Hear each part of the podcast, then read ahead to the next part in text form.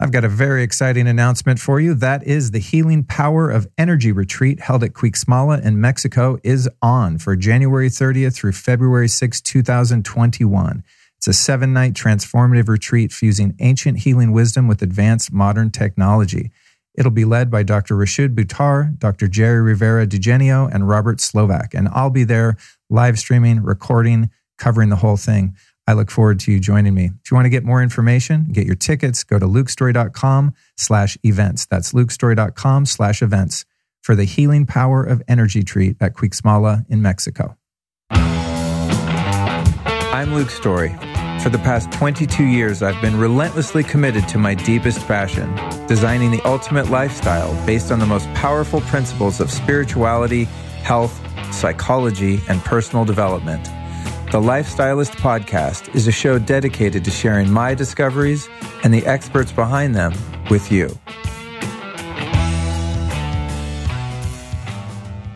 Welcome to a special bonus rebroadcast episode of my recent appearance on The Chris Dufey Show. We discuss my former life as a hopeless drug addict and all the tools I applied over the past 23 years to transform a life of suffering and failure into a life of joy and success. This Tuesday, we'll be back with our regular programming featuring Ben Greenfield, The Path of Faith, Finding Meaning with Meditation, Prayer, and Plant Medicine.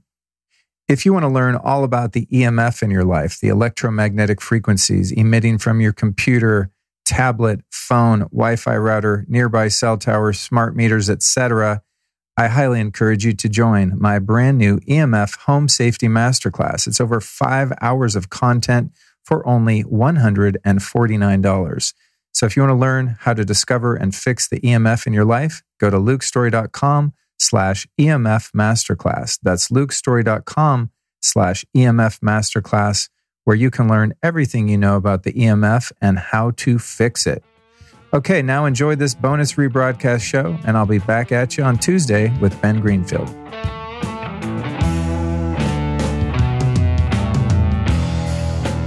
How does a stylist come to doing what you do today? That's a good question. So now I have this podcast called The Lifestylist. I do consultations with people. I, I, still don't have a name for what I do. Yeah. I change it every week right now. I think my latest is a lifestyle design architect. Yeah. yeah. Just like sort of creating a framework for someone's life and then implementing different practices and principles and uh, just lifestyle choices that help someone build a really fulfilling, healthy, energetic, sustainable life. And so uh, the reason that it sort of relates to what I used to do is as a fashion stylist, and those listening that are watching that don't know what that means, it's a fashion stylist is someone who goes out and shops for clothes and dresses models and celebrities and things like that.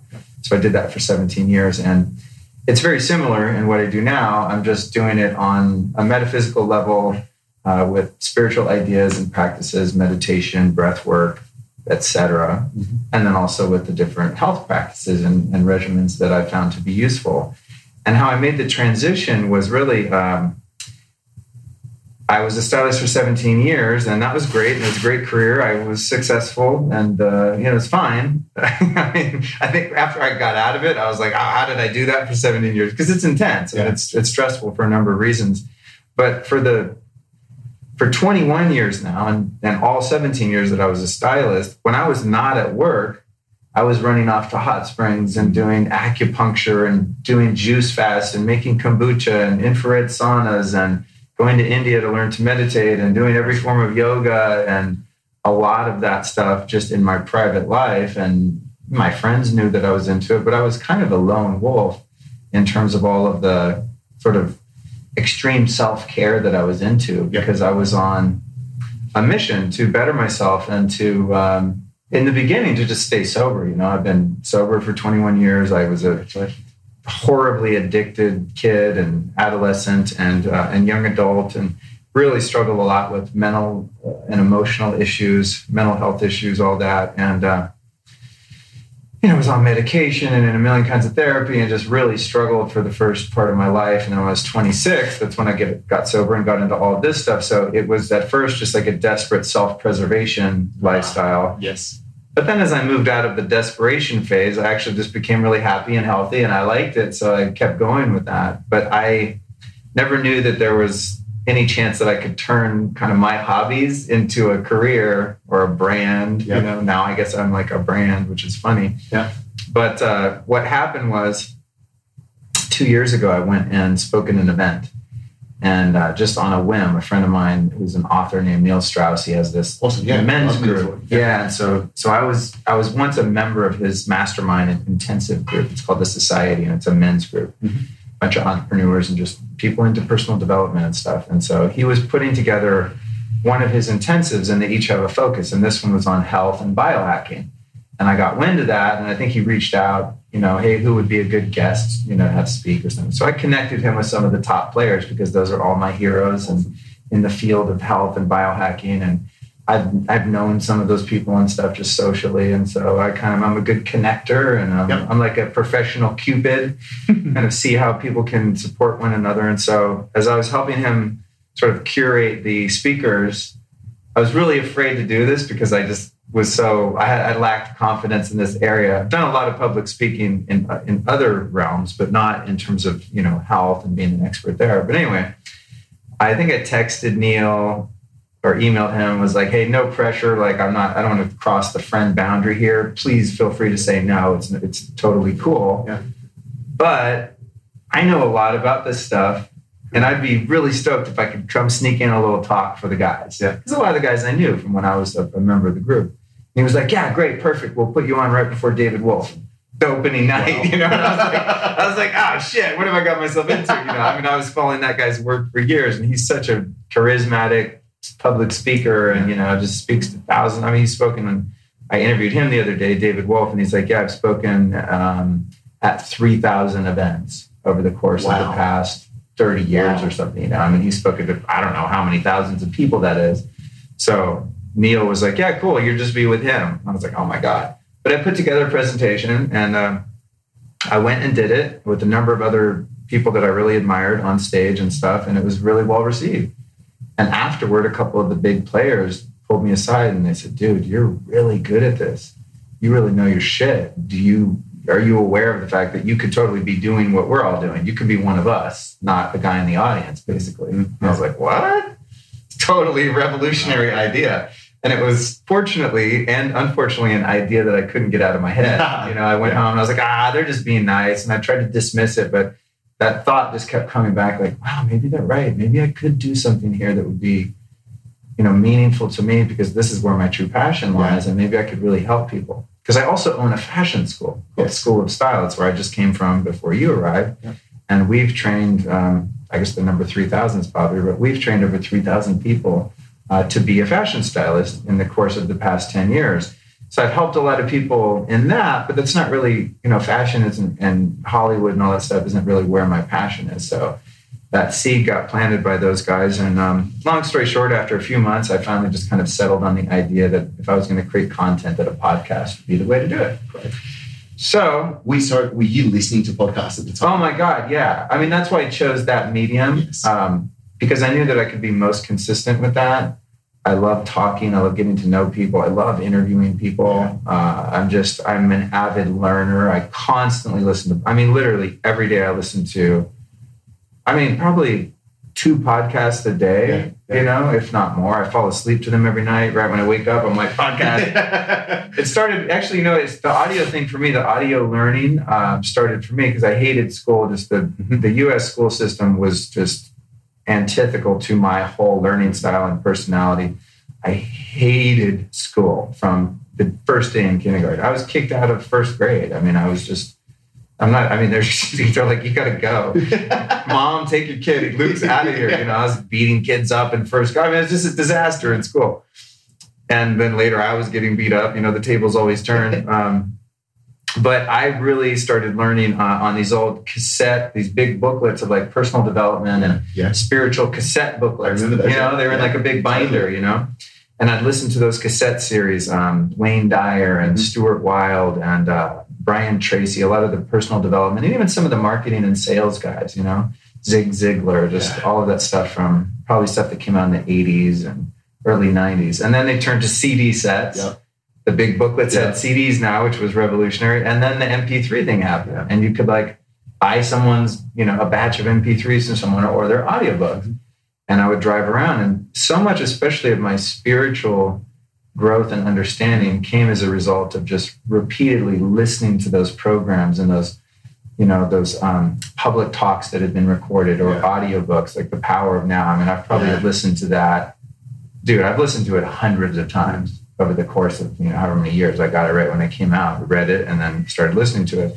And also being a stylist, what you basically do is you drive around LA for 12 hours a day and it's boring as shit and stressful as shit. So in order to not get road rage, I would like listen to these spiritual Yeah. programs and they'd be talking about love and peace and bliss and watch your ego and watch the mind. And that was like my the first seed of my awakening was seeing that road rage and I'd be about to throw something out of my car at someone or honk or yell or flip someone off and then Eckhart Tolle would be like, imagine you're a butterfly. You know, okay, okay, calm down. Luke yeah. that was, that was that was really my first integration into That's on the shoulder. spirituality. So anyway, I'm making a really long story out of a, a short one, That's but to answer more specifically, the transition Yes. was, you know, I was really just feeling like I fulfilled my mission doing fashion. I was like, cool. I mean, I've dressed some of the biggest stars in the world. There's plenty more. I never got to Keith Richards. You know, that was my one like stretch goal. I never got to work with the Stones, but I did work with a lot of great talented people and photographers and magazines and doing music videos and all this stuff. It was like cool. I mean,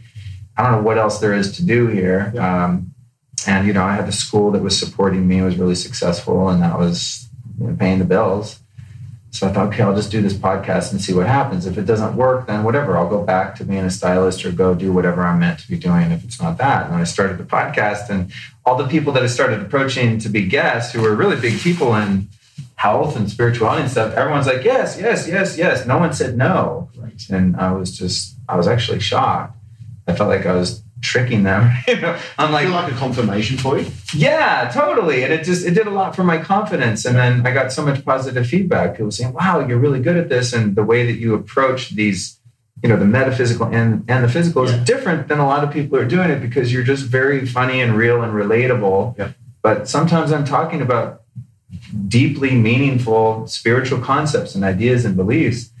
But I guess I have a way of doing that that's not too off-putting to people that are afraid of the woo-woo Why do you think that is? that I'm able to do it in a relatable Yeah. way. Can, I think it has, you know, I think it has a lot to do with, um, I think it has a lot to do with my recovery, Yeah. you know, with my addiction recovery, because over the years, uh, really, I mean, the cornerstone of my ability to not be a heroin addict anymore and other things that I was doing that were illegal and dangerous and Yeah. criminal and everything else. Uh, in order to not do that, once you sort of get your own seatbelt on, you go around and you fasten another seatbelt. So service is a really big part of my life, not to be not to grandstand that and you know show the world what a great guy I am, but it's it's really a, it's an act of you know self um, you know preservation really to serve others and to help others. And what I've noticed is that um, there's a huge barrier to entry for people. I've mostly worked with men because you know obviously there could be a conflict of interest if you're trying to help you know a woman Yeah. get off drugs or something. So we tend to kind of stay with the genders. Yeah. Um, but I found that. Uh, because the most successful model for treating addiction is through spiritual practices and that that's really difficult to get someone to go along with because of the defiance of their ego and um, and the propensity for certain types of people to be very intellectually driven and analytical and have a really hard time crossing the bridge to God yes. but God is the answer. Yeah. So it's like, how do you convey to someone who doesn't want to be religious, doesn't really want to be spiritual, Yeah. That God is in fact their salvation? So how do you find words for things like God and salvation, all those things? I love where you're going with this. Yeah. Like I grew up going to Catholic schools, primary school, um, high school, and doing the last day of church was the last day we were in school. And uh, not religious, but I remember listening to uh, Wayne Dyer, and he said just like God is good. And when he said that, I, I got rid of that stigma that was behind those three letters being next to each other. Do you mean there's God and being able to be like, oh, okay, my world is growing and I'm definitely going through this journey of being able to understand it and where's my place and how do I join the rest of this world and everything the universe comes together. So when it comes to your addiction, your recovery, and now how you're able to help people go through those as well, what's your framework when it comes to understanding what yourself or this person, the subject that you're looking at, and what steps they need to take moving forward? It's funny you mentioned Wayne Dyer because I've never consciously had that thought, but he was also really good at that. Yeah. He was talking about because I think I've listened to The Power of Intention six, seven, eight times. It's something yeah. I like keep going yeah. back to as kind of like a oops, kind of brings me back in line. Well, Wayne Dyer was bringing really powerful metaphysical and spiritual ideas to the masses. I mean, the guy was on like PBS shows and yeah. filling huge, you know, I don't know if they're arenas, but huge venues and stuff like that. And he was a very kind of common sort of guy. You know, he didn't use big fancy words and he wasn't coming out in an orange robe with beads. yeah. You know, he's like just a normal dude. He's like your dad or something. Relatable. You know? Yeah, very relatable. And when he talked, you're just like, oh shit. As much mm-hmm. as I mm-hmm. don't want to like this guy, it actually mm-hmm. makes sense. You can't really refute basic fundamental truths. So I think in my approach to helping people acquire some of what I found is um, one thing is I'm just really passionate about it because I suffered so much, dude. I mean, life was not fun for me, and everyone has their own story. And I'm sure there's people that have been through worse things than than I. But my childhood was not pretty. It was rough. There was a lot of trauma, a lot of abuse. As I said, a lot of mental and emotional issues. I was just thinking about this over the weekend. Actually, we um, I was with Neil again and his group. I went out and did a talk on fashion, ironically enough. but uh, I was sitting in on some of the exercises, and one of them was where you sort of um, you tell your your story as if you're pitching a movie or a book in eight minutes. And so I was watching all the guys, and as they were doing it, of course, I'm like, oh, what's my story? And I didn't have a turn. But I was like, God, mine's pretty compelling, you know, like sexual abuse at five years old, got into violence and vandalism and arson at six years old, pornography at seven years old, had my first drink at eight. You know, I mean, yeah. just hardcore. And then the story goes on and on and on. So I've just suffered so much that I'll do anything to help someone who's suffered in ways that I have because I know that there's a solution. So I think my first method in getting through to someone is and making it relatable is that I really believe in what I'm talking about because I'm not talking about a concept of being spiritual or surrender or having a relationship with God or with the divine. I'm talking from actually living in that experience.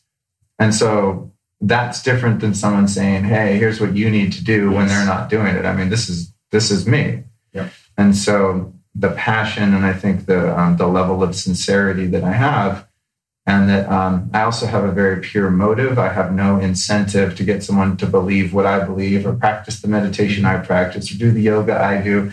It's live and let live. I really don't care. And if you want to leave here today and go smoke crack in your Uber on the way to your hotel. Like, I don't give a shit. It's none of my business, yeah, you know? Yeah. So I'm not out crusading or proselytizing. However, if someone approaches me, whether it be engaging with my content or coaching or just anyone that I know on a personal level, like it's invitation only. In other words, I don't give anyone recommend. And this took me years to get here too. Yeah. I don't give recommendations. I see people eating things all the time, and I'm like inside, I'm like, oh man, they have no idea that that has MSG in it. Yeah. It's like it's none of my business. Yeah. But if you ask me, hey, what do you think of this thing I'm eating? You, we're going to sit down for an hour. Yeah, yeah. Um, so, so the the passion, the authenticity, the having lived that experience, and then also, I think to get through to people is mm, using using empathy to like feel where somebody's wall is. Yeah. So I can I can just feel out if I mention a certain word and you sort of bristle and it's a little too woo woo, then I just intuitively, innately, very quickly, I reel that in and I make it more pragmatic. Yeah.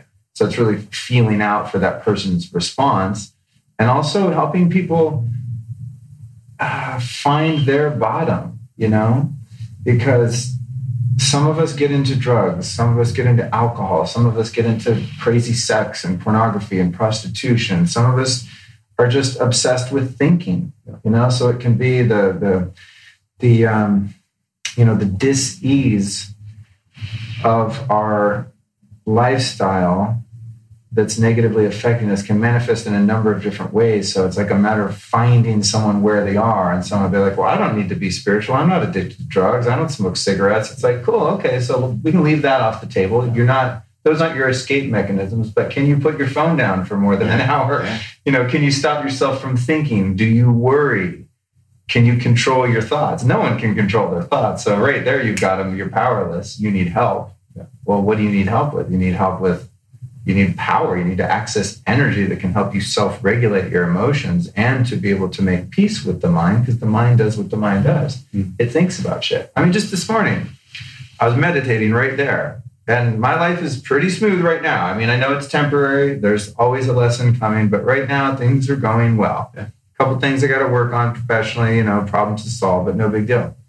I'm sitting there, and this happened to me. I had this realization when I went to bed last night that, um, how do I say this without like outing anyone? Um, I received some professional services, you know, in the medical field recently. And yesterday I went to kind of as a check-in and I paid to have some work done, you know, and it felt a little, I was like, well, this, I didn't really need this thing that I paid for as it turned out. And I got home and I'm laying in bed Yeah. and my mind's like, oh, hell no. This is uncool. They're milking me for extra cash. I said I didn't need this thing. They kind of talked me into it. It was misrepresented. There's a lack of, in other words, I perceive there to be a lack of integrity on the part of that person or just ignorance and they're just kind of being sloppy and yeah yeah yeah you need this this and this where's your credit card Yeah. and i came home and i was like actually this isn't what i wanted and and another thing i had done wasn't done right Mhm.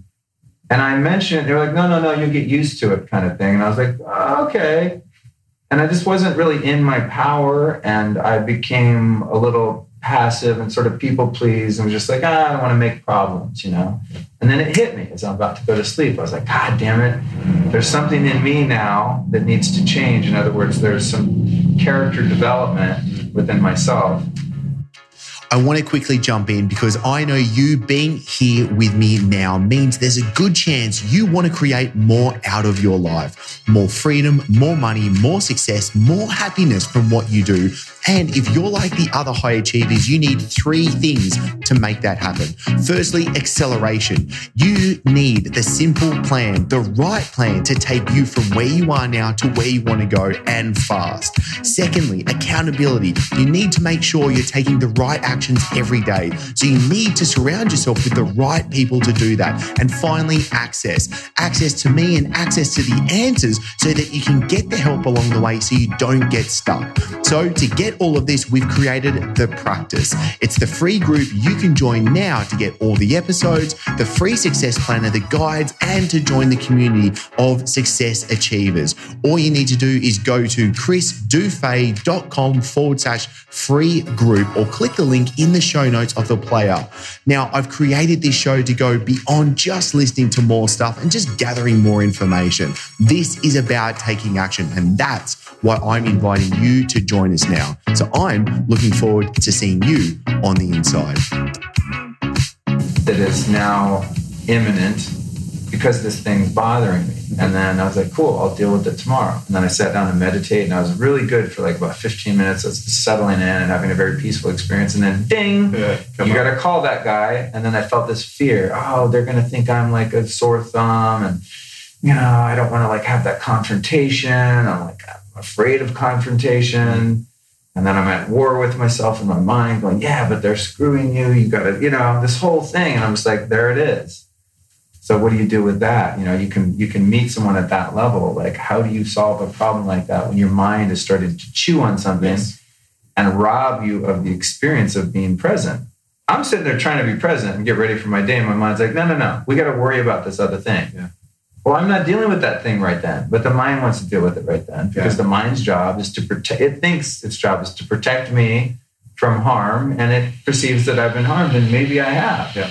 and that needs to be properly addressed you know so in helping someone sort of find their bottom or raise the bottom as i was saying it's Yeah. like you got to find where someone's neurosis is like where someone's pain point is mm-hmm. because that's where the motivation comes from for them to become humble enough to pursue spiritual ideas and begin to apply spiritual principles or practices into their life Yeah. Most human beings don't go to the doctor until they're sick Yeah, totally. you know, most human beings, yeah, don't go talk to the rabbi, the shrink, the whomever until they're in enough pain. So you got to find that pain and bring it to the surface. So someone's like, oh man, I didn't realize I'm screwed up. Yeah. I thought I'm good because I don't have these common pathologies of addictions and some of those more extreme expressions of of coping mechanisms or escape mechanisms. You know, for me, it was super easy because my coping mechanisms were so extreme and so pathological and so chronic and just widespread in my life. And they started to affect everyone else that I cared about and hurt them. And so it's like,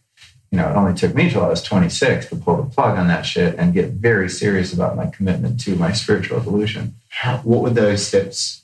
How did those steps evolve? The at 26, breaking away from it. It's great. It's a it's classic, dude. You know, I, I love telling the story because it it sounds it sounds like a movie. I always say like the movie Trainspotting. I don't know if Yeah. saw that movie Yeah. where the guy, you know, he'd be sequestered away to kick heroin, and there'd all these nightmare scenes. And that's what I used to do. I used to like, I don't know if I paid them, but I'd get one of my drug buddies to essentially like put me up for a few days, Yeah. and I was going to kick opiates. You know, I was addicted to heroin. And I don't say that as like a badge of honor. I was a dumbass. It's not a great life plan. you know, it sounds kind of cool in a rock and roll way, but when you're in it, and it is cool the first few times you do it, once you get past the puking, there's this sweet spot of opiate addiction in the preliminary stages where it's very cocoon like and numbing. And to me, it felt really good. It made all my problems disappear, but that was so short lived. And later it became a nightmare. So I don't know, maybe I'd give a guy like a bag of, I was a drug dealer, I sold weed and stuff. So I'd give a guy some drugs to like put me up and I'd be like, don't let me out. Don't give me access to a car. Don't give me a phone. This is pre cell phone. Okay. And I would go kick because you, you know, the withdrawal period takes like three or four days and you're pretty much incapacitated. You Wow. can't really walk or get around once you're in the throes of it, you know? Yeah. It's like having, uh, it's like having the world's, the withdrawal is like having the world's worst flu combined with like the deepest, most suicidal depression you've ever had. You're just yeah. emotional, basket case, crying, uh, sweating, nose running, diarrhea, throwing up. It's just, it's like the worst human experience I've ever had is withdrawal. But the last, and I, but see, the thing is, you forget when you're an addict, you go through that, you're like, I'm never doing that again.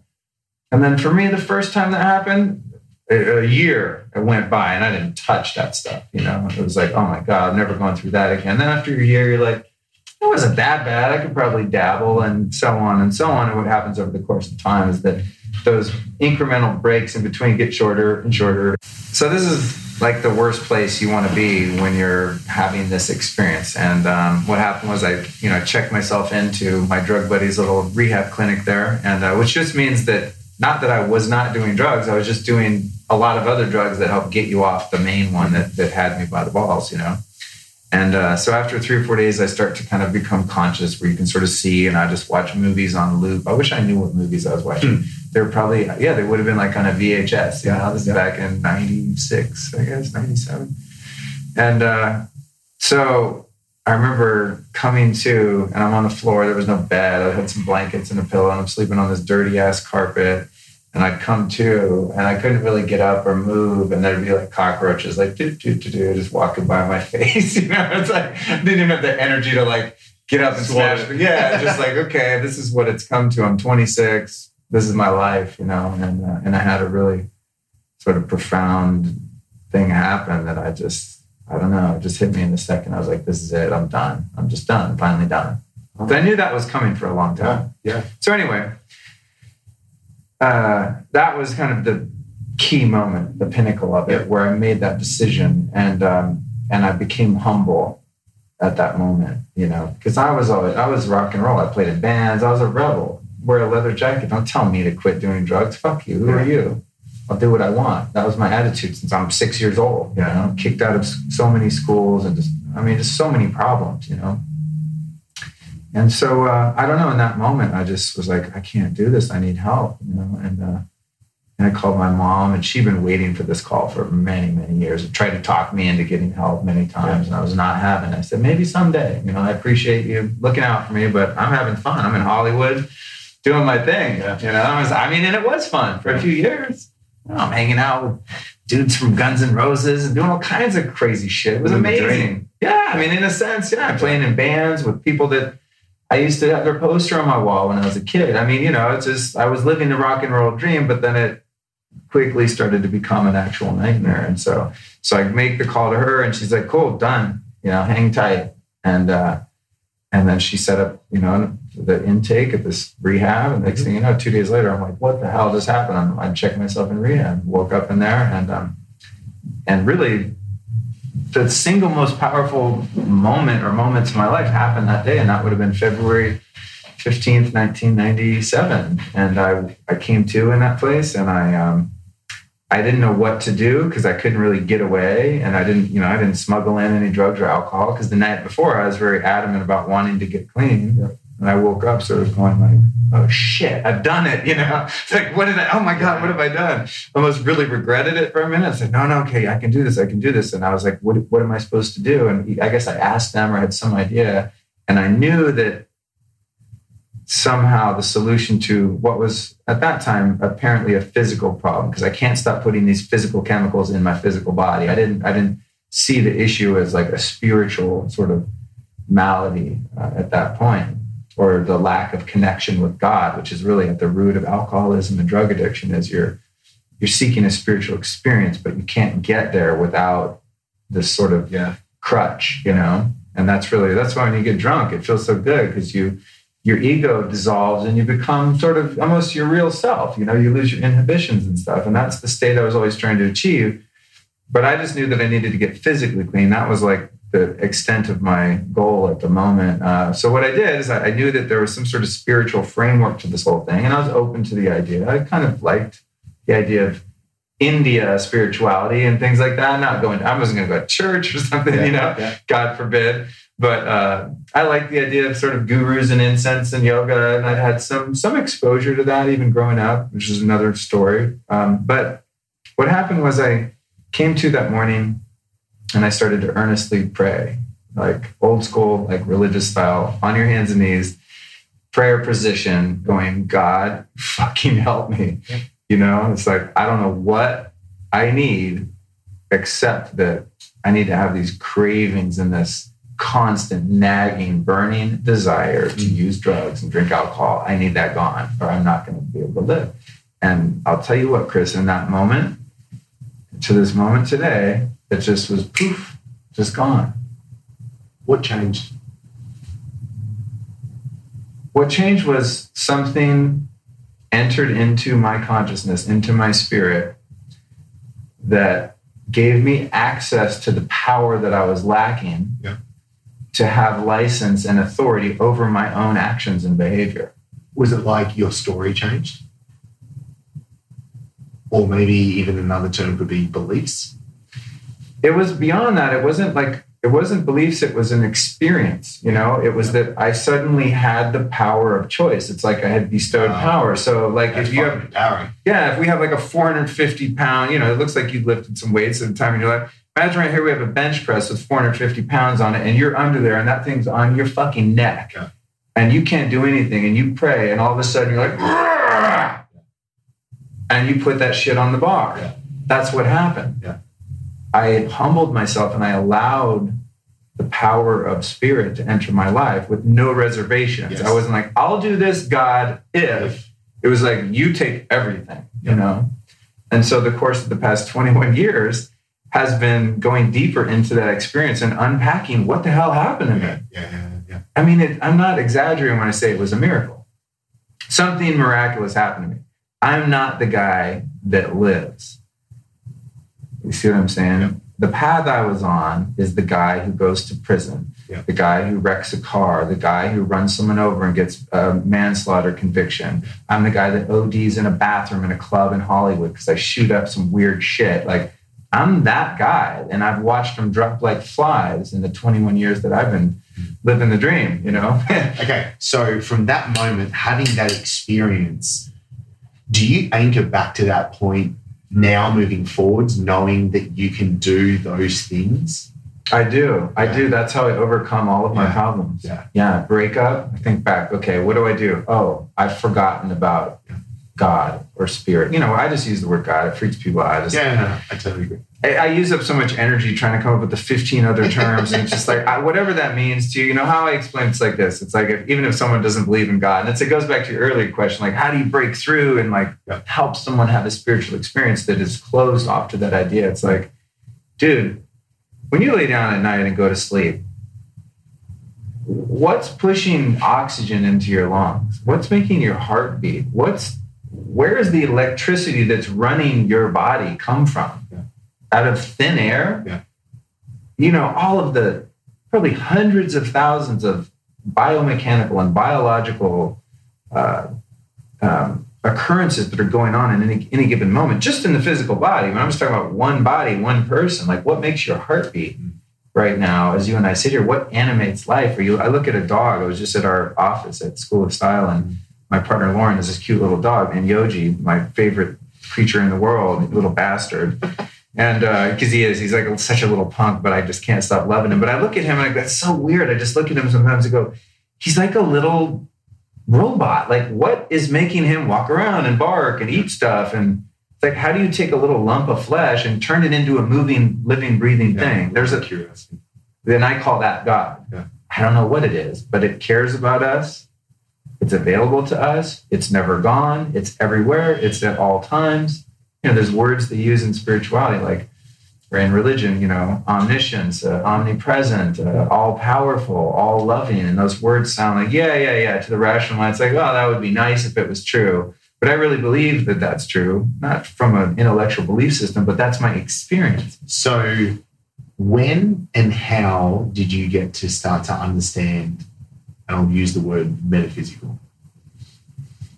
I think that's just one of those words that I've adopted to avoid saying the word God. Yeah, you know, metaphysical. It's like under. I think it means under, or I don't. Or maybe you Beyond. know, uh, beyond. Maybe Beyond, okay, beyond the Yeah. physical. So it's like the physical has relevance, and all of the health stuff I'm into, and all that. It's valid, man, because your operating system has got to be optimized. Yes. You know, I mean, I really believe, and you know, you're obviously fit. You look like you get some sun, like last night I went to bed really late and I woke up this morning and I was way less spiritually tuned in and probably more susceptible to that kind of resentment Yeah, issue. Yeah, just because my mitochondria are not firing up like I would like them to be. So I'm, I'm weaker. I have less energy. So the physical is important, but the beyond physical is like keeping an awareness and an acknowledgement of the fact, not the theory, but the fact, even scientifically. I mean, ask Einstein, you know, is that there's a lot more going on here than meets the eye, you know, and that our senses are so limited in what we're able to perceive. And the senses that we have immediate access to are really just sort of indicators of where we are in space and time and our surroundings and how safe we are physically. So if you smell fire, that's an indicator we got to get the fuck out of here. If you smell fear, if you smell aggression, if you see someone's body language appear like they're about to attack, et cetera, et cetera, you see a mate that looks, you know, attractive for some um, some um, procreation, whatever the case may be, smelling food, you know, to see if it's gone bad, you know, all that kind of stuff is the physical. But to me, the physical experience in this body on the earth plane serves one purpose and one purpose only. And that's to give embodiment to my metaphysical or higher or spiritual self in order to come here and interact with the 3D world to use it as a school Yep. for the soul. So this is soul school, but because our senses are so powerfully overwhelming to us, that it tricks us into thinking that this is what it is and this is what it's about and This is all there is. So the metaphysical is an awareness that cool. You and I are here. You're in a black shirt. I'm in a gray jacket or a brown jacket. There's cameras there. We're in an apartment in Los Angeles, California.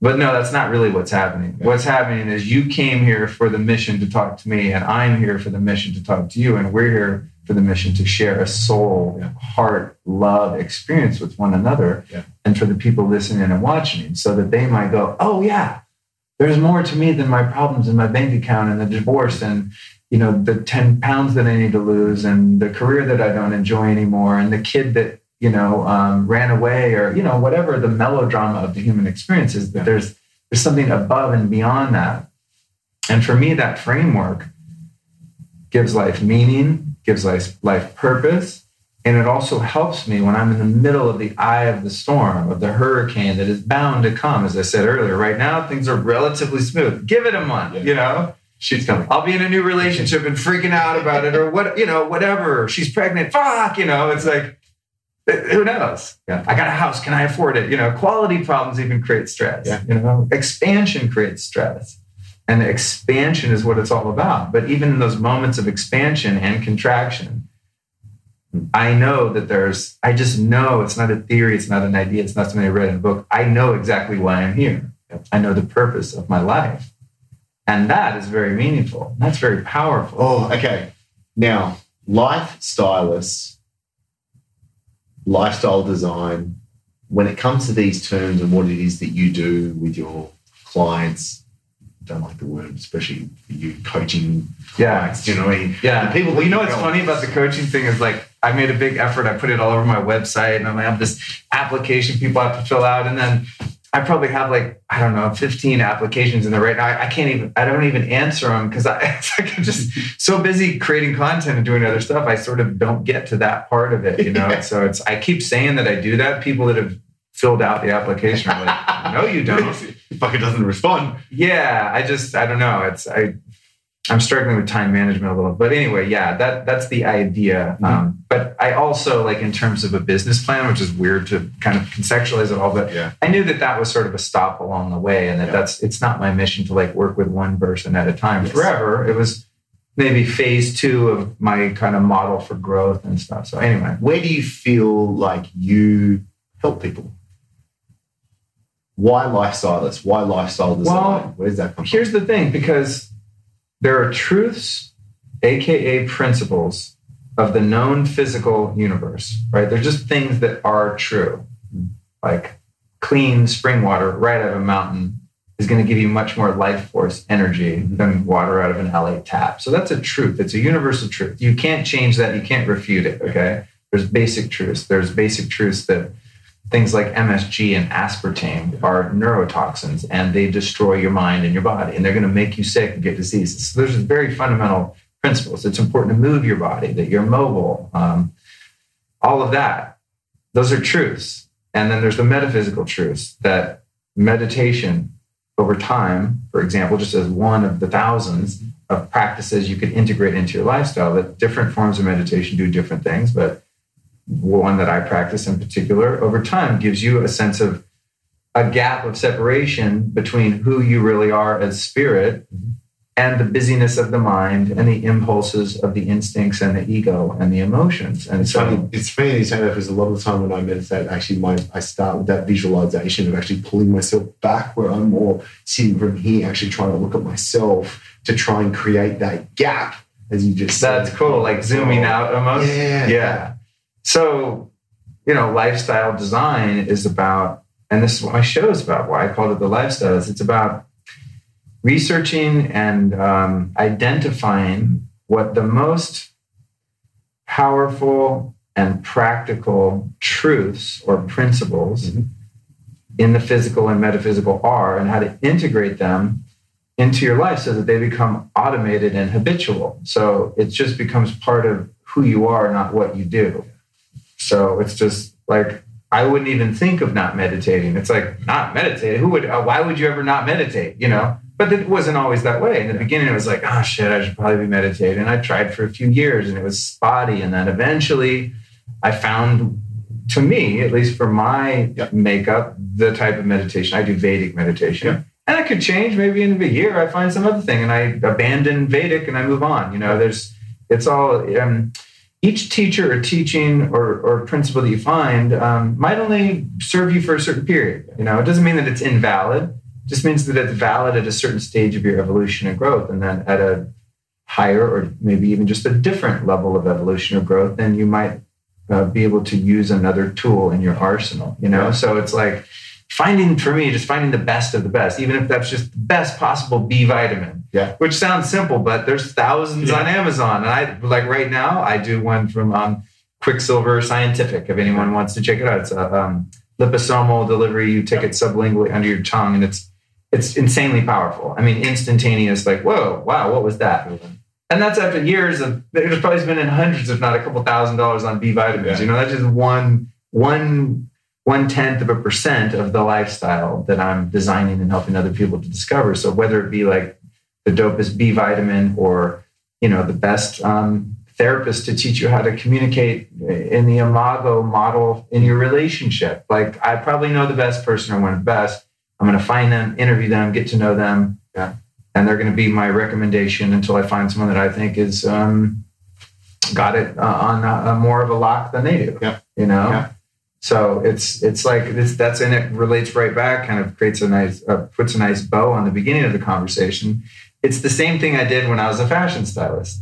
I know if I go to Barney's that they have you know the best um, collection of Rick Owens, and if I go to um, Saks, they have the best women's shoes, and I go to American Rag on La Brea, they have the best denim bar. It's like you go around town and you find the best of the best Yeah. This store has the jewelry. These there's I know the best hat maker. He's all the way out in the valley. You know, Yeah. I know this place in New York or Paris where I can order shit. FedEx is going to get here in time, and you know, you put together the goods, and then you create something out of all of these sort of separate parts. And I look at lifestyle and the architecture of building a lifestyle is the same way. So you look around my apartment. I mean. We could spend the next three days just trying all of the different supplements and gadgets and all that shit. And that's not going to give you enlightenment, but it will upgrade your biology to the point where you have enough energy, perhaps, to really go do some deep therapeutic work or um, to really, you know, have a mind that is clean and energy, energized enough where you can meditate or if you want to sit down and do 20 minutes of really intensive breath work, like you've got the energy to do that. Mm.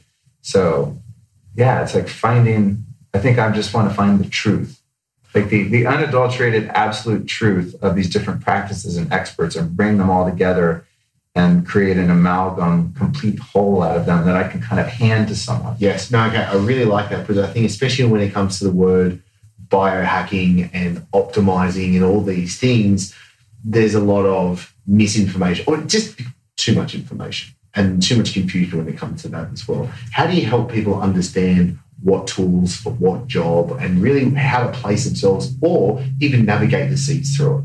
oh that's so good and i think that's something that i'm i'm really good at and something that i really enjoy because i've been doing this stuff for so long that i've sort of gone down all of the dead ends you know Yeah. like I was a vegetarian, and for me that ended up being the dead end. I did it ten years. I mean, I gave it a, You get through a college try. You know what I'm saying? So it's like to me there was limitations to that approach to eating, and I hit the wall with that eventually. I was like, wow, I need a different approach. So um, it's like I just feel like I've tried everything, and so I can tell like what's going to move the needle fastest. In fact, my friend David that was here earlier, he was like, "Hey, I should talk to this doctor. He wants 14 grand. He's going to run me through this year long program." I'm like, "Bro." Yeah. I'm not going to tell you what to do, but he was asking my advice, and I said, if it was me, I'd take three grand, buy a sauna, call this other guy 500 bucks. He's going to set you up with this other detox. That you know, I had the whole plan in my head, and we could sit down for half an hour, and I could write him a sort of a model of healing for the next year for half that money. You know, so what I recommend to people is you got to look at what the biggest block is spiritually, psychologically, mentally, or physically that you're dealing with right now. And that's the thing you go for, just to clear the path a little bit. But Kind of like where where are you on the totem pole? It's not the yeah, yeah. And then and then also where I've gotten to with all this stuff, having wasted probably a lot, not probably, definitely a lot of time and energy over the years, kind of chasing my tail, is you see a function like physically, you see a functional medicine doctor, you get all your labs done, and you start working on the root causes. Like don't guess, don't go buy these thousand dollar weird devices that I I'm into or all the supplements. I mean, there was a time, dude, where I finally like looked at my budget Mm. and I was like, I remember the same. I'm spending three thousand dollars a month on supplements. That's not including food. That's not including you know medical care. That's just shit I go buy at the health food store or on Amazon and Yeah. stock my cabinet with. And it's like I could have taken one of those months of three thousand dollars, run extensive labs, and seen like I don't need to be taking vitamin D. Mm. Okay, that just saved me thirty dollars a month. Um, I'm actually fine in B vitamins, magnesium, whatever. However, my like what I found out last year doing this, and I speak from experience, is my gut was full of um, parasites, and I had E. coli and all this stuff. I just got done with the cleanse. I feel so good, Yeah. but I could have been, oh, I have no energy, man. Wow, I need to take something that gives me energy. Yeah. No, that's not the problem. The problem is there's some creatures inside me sapping me of energy. So my approach is like going to the root problem, and in something like a psychological or more spiritual issue, well, let's look at the root of that. And you know, I'm not.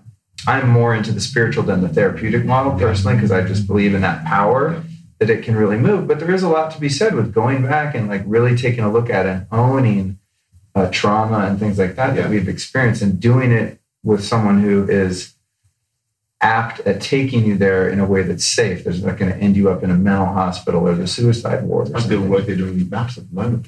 What's that? The work they're doing with MAPS at the moment. Yeah, Psilocybin and yeah, therapy. It's Yeah. amazing. yeah. So, you know, I think it um, it depends on the person and where they are and how much work they've already done. Some people are just ground zero and they're Yeah. still eating McDonald's. And, Yeah. Yeah. You know, they still resent their parents and shit. Whoa, whoa, we gotta like back way, way up. Yeah.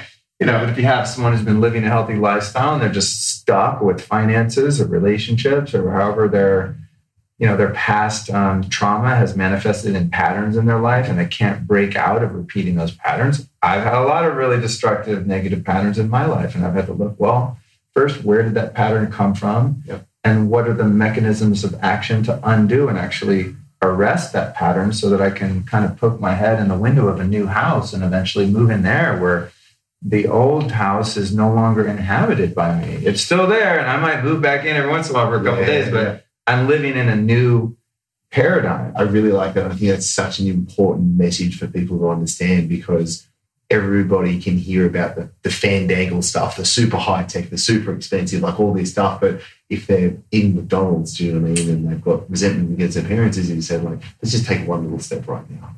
Yeah. How do you help people take that little step? Well, it depends what what the first step is. You know, it's like Actually, you know what? Let me reframe that. yeah, Shit question. Let me come back with a better one. That's How do you help people have consciousness to what's going on? Last question. I think that. You know, I think that people. It's okay. It's it's the vortex. Those- we're massively behind time. Those listening, we were just looking at the clock. I have my network spinal analysis. Luckily, I think it's like a it, they're a little bit flexible because it's a group of people and stuff like that. So I'll be respectful of them, and also I'm excited. Like I'm, I can talk. I can, dude. I literally can talk about this stuff for the next eight hours without even stopping to go to the bathroom, probably. Um, so give me the question. I'll come back to it another time. Yeah, yeah. What's the one thing you want the people watching and listening right now to do from today? I would say probably the one most meaningful thing. I mean, the health and all that stuff is important, but you can figure that out anywhere. I think for me, as I go through my life on a day to day basis, the number one most important thing for me is to keep some small part of my awareness on the element of life and of my existence that is not this physical body, that is not the physical surroundings that I'm sitting in, Yeah. sitting on.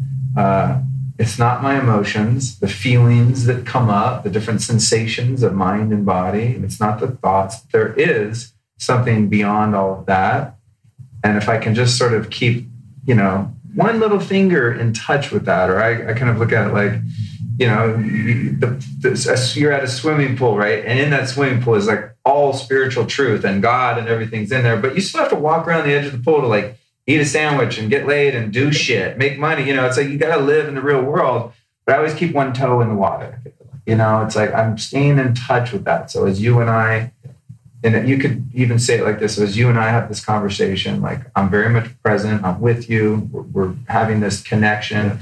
I also am aware. We're also yeah, Yeah, too and I'm, much. and I'm aware that the Yeah. clock's here. I'm aware that the light is over there and the cameras are there. And it's the same way with God or spirit or or that unseen hand, I like to mm-hmm. call it, which is a, a hand of kindness, not a backhand. You know, I don't mm-hmm. believe in a punishing God, but as I go through my life, I just I really have built the practice of staying aware that there's more going on than is just apparent in that sort of survival mode that I can sometimes get into. And if we can just keep our toe in the water and know that that there is a loving, benevolent, creative force at work at all times in the universe and that it's open to us at any moment. And in fact, it's not that it ever leaves us, it's that we leave it. Yeah. Because it's the, experience of it gets obscured by the day-to-day human experience of walking around the pool. You Yeah. stub your toe, oh shit. Oh, there's no God. No, God's still there. You just stub your toe and you're Yeah. pissed off. Yeah. But you did it to yourself. Yeah. Yeah, totally. you know what I mean? So good. Okay, this has been fantastic. Now, I highly recommend that you. I feel like we've just scratched the surface right now. Like, has been me really- too. This has been really good. So, do make sure that you're going to go tune into Luke's podcast. I'll pop all the links below so you can get onto his show. You can subscribe on iTunes to his podcast as well. Where else should they go to find out more? The Lifestylist podcast is kind of the mothership uh, of content. That's where I do the stuff that I enjoy the best. Uh, but I have a site called lukestorey.com with a story with an EY and, um, you know, all video content and podcast and podcasts like yours that I've been a guest on. All that stuff kind of lives there. Awesome. And I think on social, Instagram at Luke Storey is probably the most interesting follow because I do a lot of things, especially in Instagram stories that I would never do anywhere else because I know they're going to disappear. So like the most real, authentic, unretouched version of myself is kind of on there. And I actually, it's probably dumb marketing wise, but I provide a lot of value on my Instagram stories, like a lot of lessons and how to's and stuff. And my friends are always like, dude, you're giving like really good content and then it just disappears yeah. into the ether. And I'm like, I don't know, it's fun. I kind of like that it goes away and I have to do it over again. And present the same ideas in a different way. Yes. You know? So, yes. Yeah. So that's, that's kind of mostly where I am. Awesome. So do make sure that you get a part of everything Luke's doing. I want to say a huge thank you to Melissa Ambrosini because when I came here to LA, I had some very fine time. And I was like, who's the one person that I should go and see? And she recommended you. That's awesome. Fantastic. So cool, man. Thank you so much. I really thank you, man.